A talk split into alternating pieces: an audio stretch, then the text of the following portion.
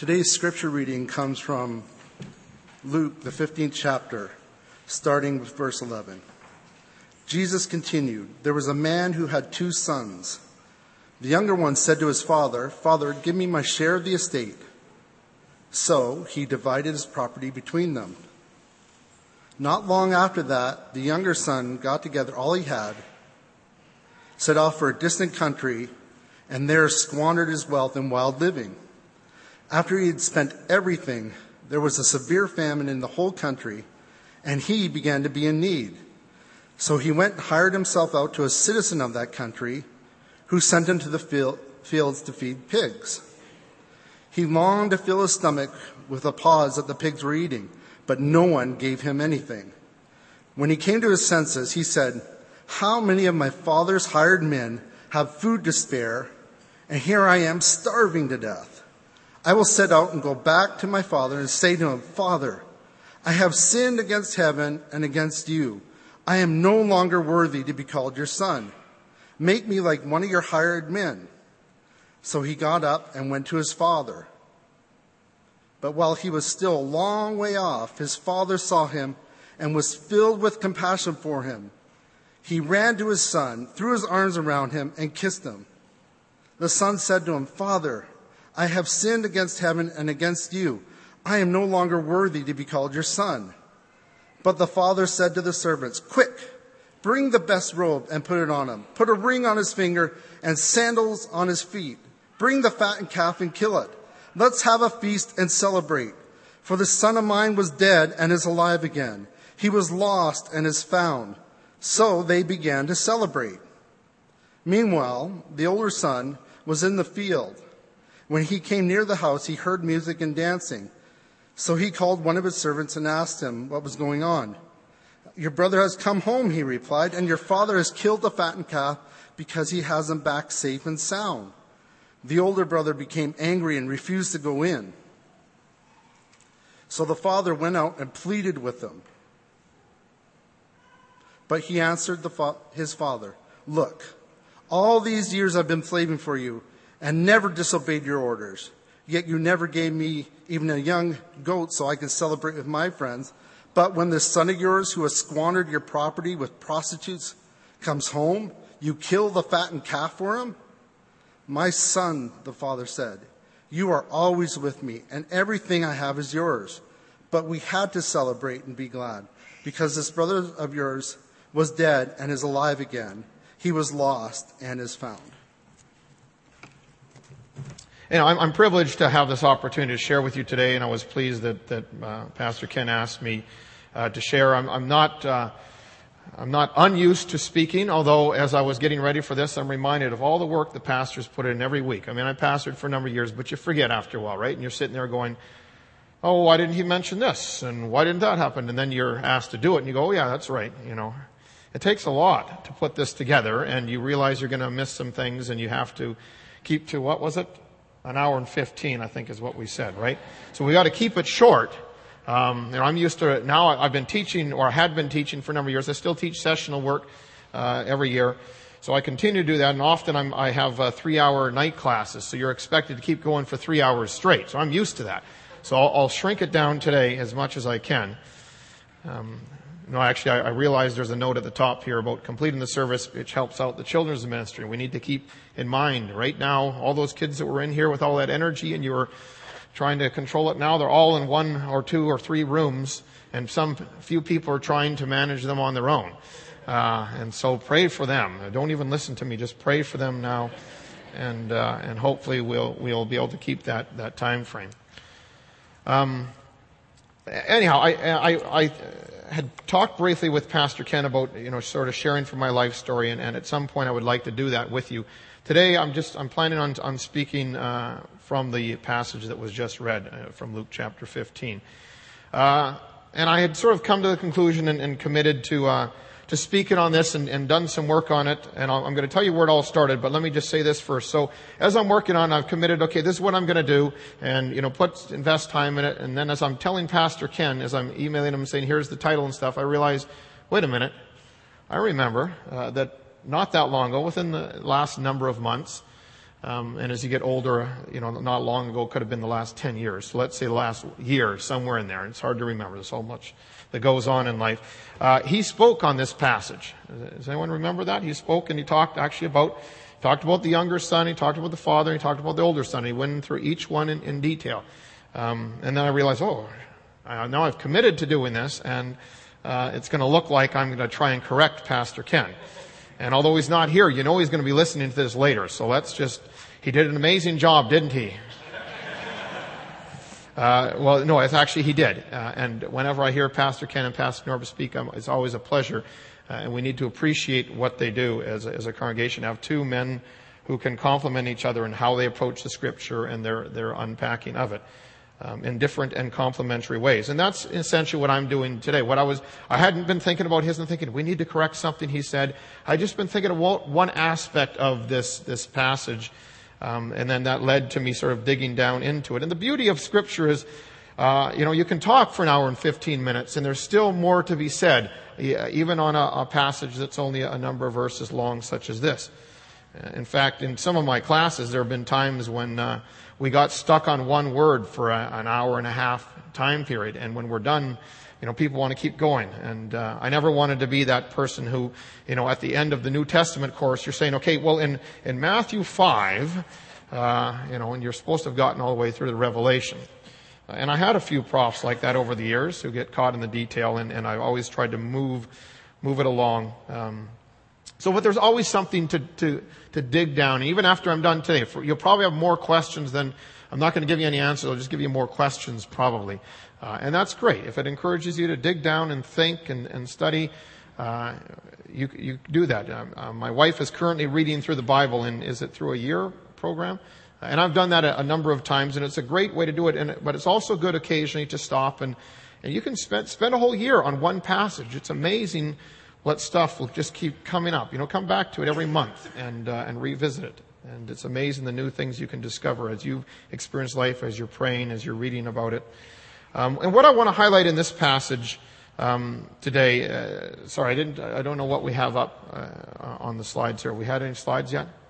Okay, so the, let me just talk briefly about the title. The title for the summer is Going All Out. And so in, in light of that, uh, you know, that summer theme, I entitled this one, Enjoying the Fullness of Life. And it is about that. It's about, from this passage, learning to, to go all out in terms of our experience of what we actually have around us, the fullness of life uh, that's around us.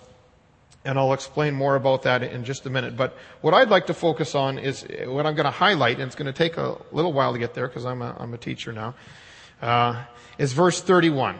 And verse 31 said this, Son, you are always with me and all that is mine is yours. And to me, this is where I draw this idea of, of, uh, of enjoying the fullness of life.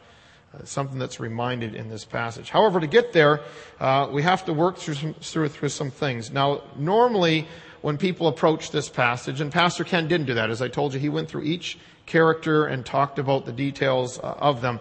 But often, when we read this and when we think about it, we relegate the older son to the periphery.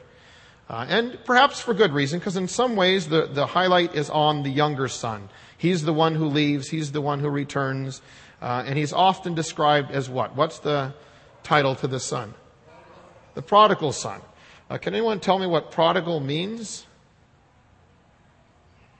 Uh, before you answer that, I, I, I, I, like feedback. I see you, you've got it set up here so we can't really wander or we, uh, fall off the edge here, although I do like to wander. But let me just tell you, my daughter, who's, who's over here, she said to me, this was a number of months ago, I don't even know why. She said, what, what does prodigal mean? I think we were in the car.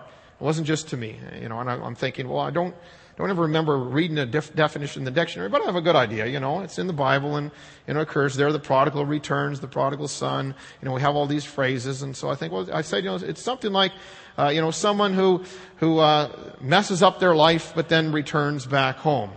Uh, you know, and that's the sense we have, right? And she says, no, that's not what it means. And that just got me thinking. That's actually what prompted me to think about, because I thought, well, uh, know, that, that, that is what it means. And so I looked up in the dictionary, and uh, I was right. Uh, that is a definition that's given in the dictionary, but that doesn't mean it's right. In fact, in the Encarta dictionary, it defines this as spending parental money wastefully, but returning home to a warm welcome. Isn't that beautiful? That's not a definition of prodigal. That's a, now, what that means is, as we've begun to use it in our society based on its, uh, its title in this passage, as we use it in our society, uh, we've come to use it in that way. And that's why that was the definition in my head, because that's how it's been used. But first of all, and I see uh, some people with, with uh, real Bibles, and I brought my real Bible with me here today. Usually I have, you know, my fake Bible, I call it, you know, here. And I, I do like the fact that as I get older, I can do this, and it gets bigger where this one doesn't. And I don't have my reading glasses, so sometimes I wonder why I brought this. Um, you know, sorry, I, I, uh, I, I digress there. Uh, spending parental money wastefully, but returning home to warm welcome. Uh, prodigal doesn't actually occur in here, and if you got your Bible, you've probably already noted that. It's not. It's just a title someone put on it to describe this passage, and sometimes those are helpful, but oftentimes those are dangerous because they sort of mislead us, and we begin to think about you know the story or something in one way, and that's kind of what happened here. And then the prodigal, the title, which actually means extravagantly wasteful, the extravagantly wasteful son. That's the title of of that if you want to change prodigal to what it means. Uh, you know, it doesn't mean someone who spends stuff and then comes back and gets hugged by their dad. Uh, that's part of what happens in the story, but that's not what prodigal means. Um, and uh, you know, perhaps either change the title or just take it out and, and remember that at the start of it, it, it says this: a man had two sons. Uh, so ultimately, the story of the second son is there. We just often miss it or go past it. Um, and so uh, I want to highlight some things, especially verse 31 in relation to that, the older son and also the older brother. Um, but to do so, we need to talk a couple of things about the other characters in, in similar ways that Pastor Ken did, but I want to highlight things uh, in a different way, sometimes as a corrective, and the corrective isn't necessarily all the truth. Just remember that. I'm just highlighting something to, to help us rethink about this. And so the, the part with regard to the younger son, and I've entitled The Abhorrent Actions of the Younger Son. That's a good, some good alliteration in there. Abhorrent, that's a great word, eh? Take prodigal out, because it makes him, with our definitions, he sounds like a nice guy. The abhorrent actions of the younger son. Um, and it's true that his actions are the focus of this parable, but what often happens, we already know this parable. As it was started reading, probably most of you are going, oh yeah, yeah, the parable of the prodigal son. Uh, you already knew what was coming. And the problem with that is when Jesus told these stories, uh, he didn't tell them with people knowing what was to come. Right? So they had, there were certain emotive reactions. People got angry. They got upset. They got confused when he told these stories. And we read it and we go, oh yeah, yeah, we know he's going to be a bad boy, but he's going to return and his dad's going to celebrate him and his dad's going to tell his older son how bad he is for not appreciating that his younger son is back. The end, right? Uh, and we're done. This is a great guy, we think, but it's not. Um, his actions were abhorrent.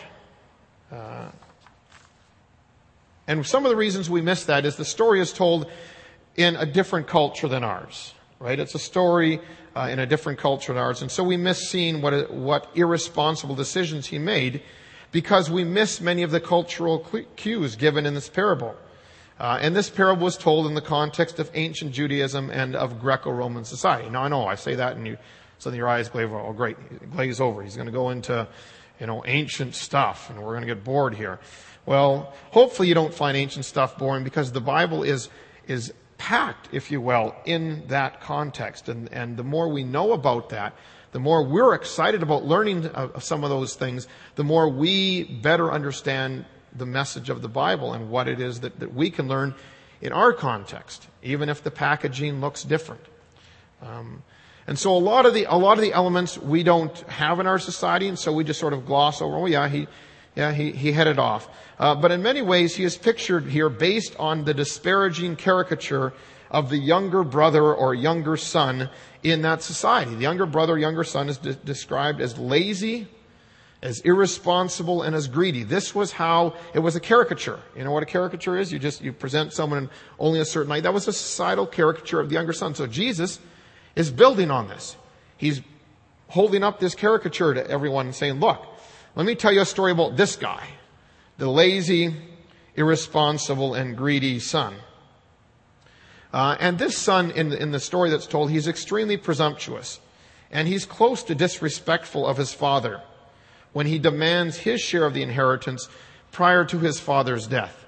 I mean, that the father had the right to give that, and we'll, we can talk about that, uh, is true. But to, for him to come to his father and initiate it and, and essentially demand that he wants his money now, I know you're not dead. I can't wait till you're dead. Just give me my money. Uh, is sort of what you, you want to hear here. Uh, you know, very disrespectful, especially in, in that context. Um, he demonstrates, as one commentator has described, as uh, he described, demonstrates a shocking breach of familial ties or family ties in terms of how the story is heard. By the first people hearing it, they hear about this guy and they're starting to hate him. He is irresponsible and greedy and abhorrent uh, and all of those, those terms that you can label him with. Uh, he demands his early inheritance. He abandons his family in, in, the, in the telling of the story. Um, he lives like a Gentile and he squanders his resources in very, very inappropriate ways. Right? And we actually get that picture later on. I mean, this is truncated. We hear about the prostitutes from the older brother. Now you got to think, well, how did he know about this? Like, were they sending letters back and forth? Uh, that's the beauty of these stories. You don't actually know how the details came to be there. We just need to know that that's what's being told and then gain what we can from that. But in those details, we learn that, that his behavior was very inappropriate. Uh, and we learn that as it, as it goes on when it starts talking about pigs and how, as I describe and we can put some of the pictures up there. Uh, put the first one up for a bit and we'll look at that. but I describe in this way. Uh, he has to, to end up living in pig feces for a while before he considers returning to his family. Now let me repeat that. He has to consider lying or living in pig feces for a while he doesn't end with his money and then get offered a job feeding pigs, which again, from his context as a Jewish person, is extremely abhorrent. They're unclean animals. You're not supposed to even touch the cooked meat, much less be dealing with them, uh, you know, when they're running around rooting and, and, snorting and all that sort of stuff that pigs do. Uh, my son think pigs are, thinks pigs are cute, so I have to be careful here. At least those little ones, little pot-bellied pigs. Um, but he doesn't decide then. He, he's, he's, he sort of has to live in this muck and mire. Let's put the second picture up there now. He has to live in this for a while before he finally goes, wait a minute. He's starving. He's hanging out with these pigs. And it takes him a, a, little while to come to his senses as it describes. So you, you, need to understand, this guy was completely mired in his behavior. The, the sort of life that he was leading, his rejection of his family. He thought he was leaving them renouncing them and going on to live a life that he'd always wanted to live. One that was free of all these constraints, in which he could enjoy the good things in life uh, and have fun, uh, or whatever it was that he was describing. And it takes him a while living in this kind of context before he goes, wait a minute. The, my dad's servants live better than this. Now he knows he's rejected his family. He, he, he recognizes that behavior as well. That's why he says, well, how am I going to do this? I guess I'll have to go back and say, I'm not worthy to be your son uh, because I rejected all of that. Uh, but, but, you know, please let me live as your, as your servant because uh, it's better than this. And it takes him a while. I, I mean, I think I would, I would wake up pretty quickly if I looked at that. I thought, really? You know, often some of the stories we talk about, it doesn't tell us where he slept, but we just talk about him sleeping with the pigs and, and snuggling up them to keep warm at night. You know, I've heard different sermons that, that remind us of, of those things. Um, the younger son reminds us there are plenty of people in the world who make similar life decisions. That's what the whole point of the parable is. There are people who make very, very wrong decisions, who mess up their lives, who mess up the lives of those around them. And sadly, many of those people do not come to their senses. Right? There isn't, not everyone who leaves and decides that they're just going to enjoy life to the fullest as they perceive it. Uh, comes to their senses and realizes the mess they make of their life and the lives of those around them. And perhaps you know some people who are like that. Perhaps you are working with people who have lives like that. Uh, and that's the point of this parable. It's first to let you know that this is a horrible, horrible thing. But um, that context, realizing that, that not everyone returns, that this story is unusual, helps us to understand the actions of the Father, and those I have described as compassionate uh, the compassionate actions of the Father. Sometimes the Father is seen by people directly or indirectly. That is, they might directly think, oh, the Father's compassion makes me think this, or indirectly, we just, we tend to sort of assume certain things. uh, that it's a license to live however we want before we decide to repent of our ways. And I put repent in quotes because, you know, if that's the kind of approach, it's not repentance as is described here. Um, you know, so I, I, can just live however I want and then I'll, I'll, you know, go to the Father and I'll say, oh, I'm sorry. You know, can I have everything back that I, that I abandoned? Uh, as if it's that easy. We, we, we make these, these sort of assumptions. Uh, not all of us. This is a, a, a generalization, and, and, probably most here don't. But there is that societal perception that you just can, you know, all you need to do is do whatever you want, and then you can, then you ask for forgiveness. You know, and, and some people live that way. So like, I'll do whatever I want, then I'll say I'm sorry, and then I'll do whatever I want, then I'll say I'm sorry. Uh, and that's not what this parable is meant to be uh, to be highlighting. The father's behavior counters a lot of, of uh, Greco-Roman or societal concepts of the father, who's often perceived of as an authoritarian figure uh, who's not to be messed with. Right? He's, he's the father in that society. Uh, there are different terms, and I could go into those, and you know I know you want me to, but I'm, I'm going to re- refrain from that. And he does a number of things. Even the splitting of his son's inheritance early is something that is not usual behavior. He has the right to do it, but it's actually very unusual that he would, that he would give in to these kind of demands. Um, running to meet his returning son is something huge. To, to find uh, in this societal context an older person to go running in the first place, much less to meet a younger person who has behaved, is completely backwards according to society. So we also need to realize that this parable is turning upside down people's concepts of a father. And what does it mean to, to, uh, to talk about a father? Uh, and then embracing him and kissing him. He doesn't just, you know, shake his hand, son, good to see you. He embraces him and he kisses him lots, is sort of how it might be described uh, if we were to, you know, sort of dig down into the text a little bit. Um, This can give the impression that all we have to do is come back, and say we're sorry, and daddy's going to come running and say, Oh, it's so glad you came back, and, you know, all is forgiven. Um, let me ask some questions in light of this father's behavior. Does anyone remember the t- previous two parables before here? Does anyone know there, there are two parables? And this is, this is fit within that context. I recognize that, even if we don't have time to unpack it all here today. There's the parable of the lost sheep and the parable of the lost coins. The lost sheep, I'll just summarize that. The lost coins is very similar. Man has a hundred sheep, he loses one, he leaves the 99 and goes in search of the one. You know, and people are going, what? He leaves the 99 all alone. What could happen? Why is he in search of the one? And the whole point of that is he's so concerned about each one. Not just, he's concerned about every one of the 99, but also the one who is lost. And so it's in this context that the parable is told. But let me ask you this as we think about the Father, these questions.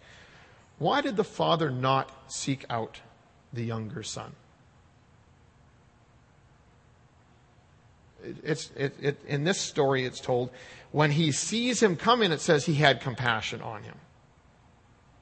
It doesn't say the father was distraught and finally left all of his stuff and went out to the far country and searched for his son, son amongst pig feces. Uh, you know, that sort of desperate digging and searching and where is my son and, and going into areas that he, he should never be seen. That doesn't occur in this story.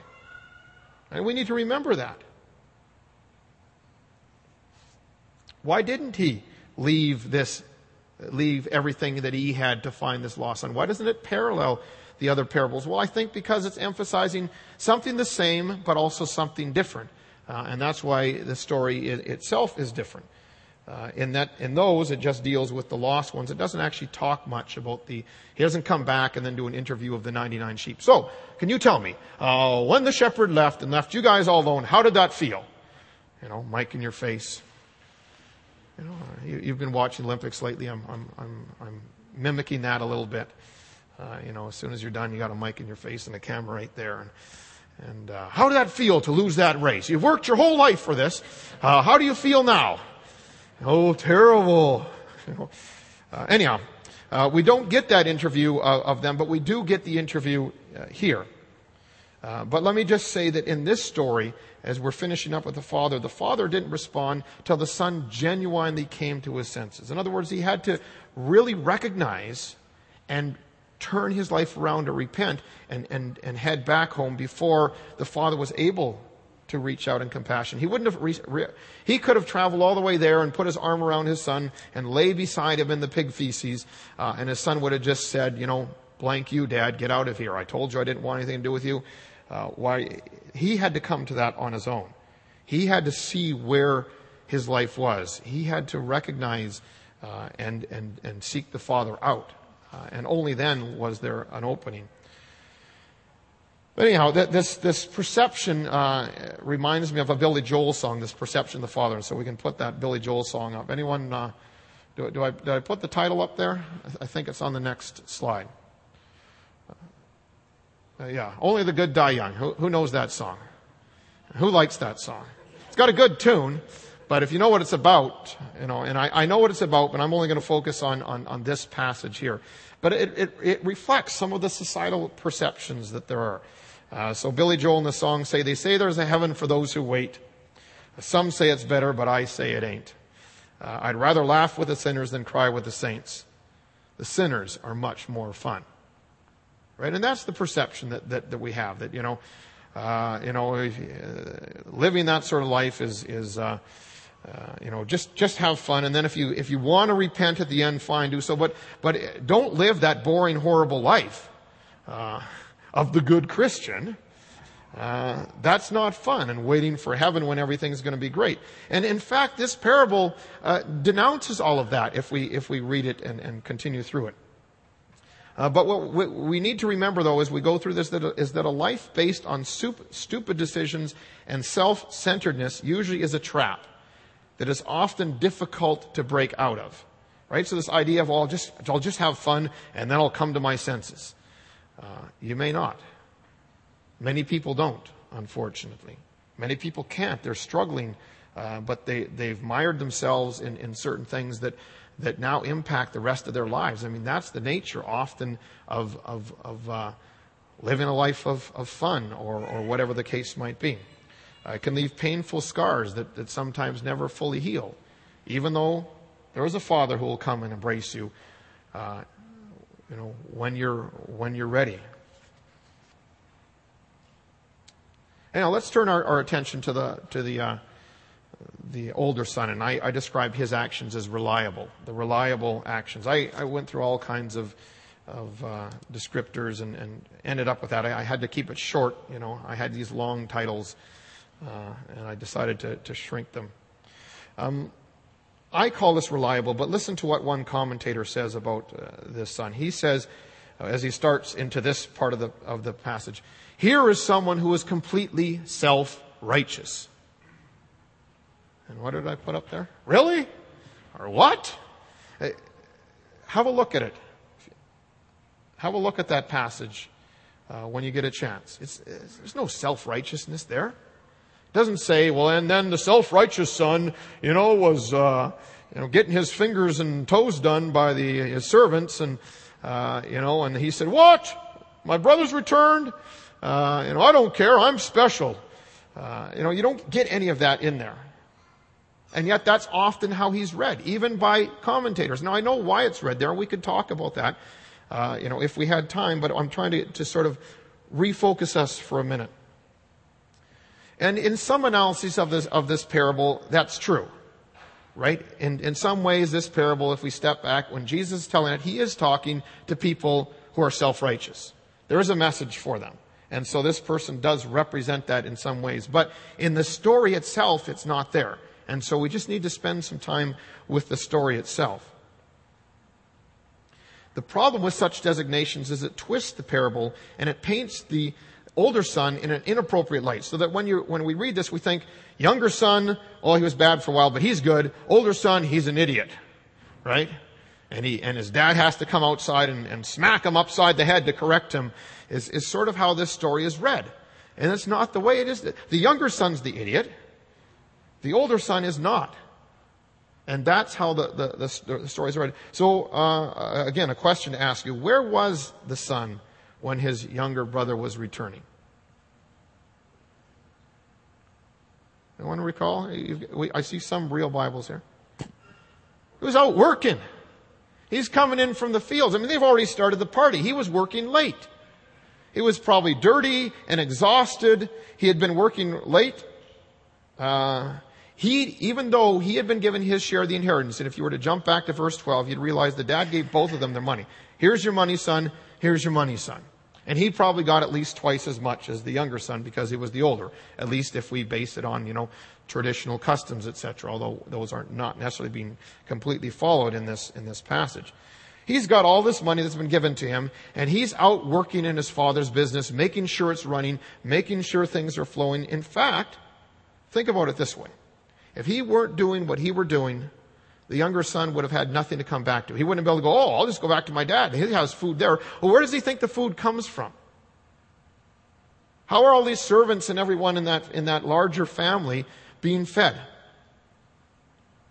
He's out working in the fields, making sure things are being done. Right? And we miss all that when we read the story. But it, it, the, the, original hearers are going to hear that. The people listening to it have been out working in their fields, uh, and then they hear this story. Yeah, the one guy went off and blew all his stuff away and did, lived a horrible life. The other guy's out working the fields. They go, that's the good guy. That's what every listener to that story is saying. That's the good guy. Um, not the other way around. That's how it was first heard. He's the hardworking one. He's the reliable um, brother. He's consistent He's reliable. He's hardworking. He's the one who can be depended upon. And none of that is negated in this passage. And I apologize to uh, running the slides here because uh, it doesn't always match exactly what I'm saying, but they're doing a great job following that.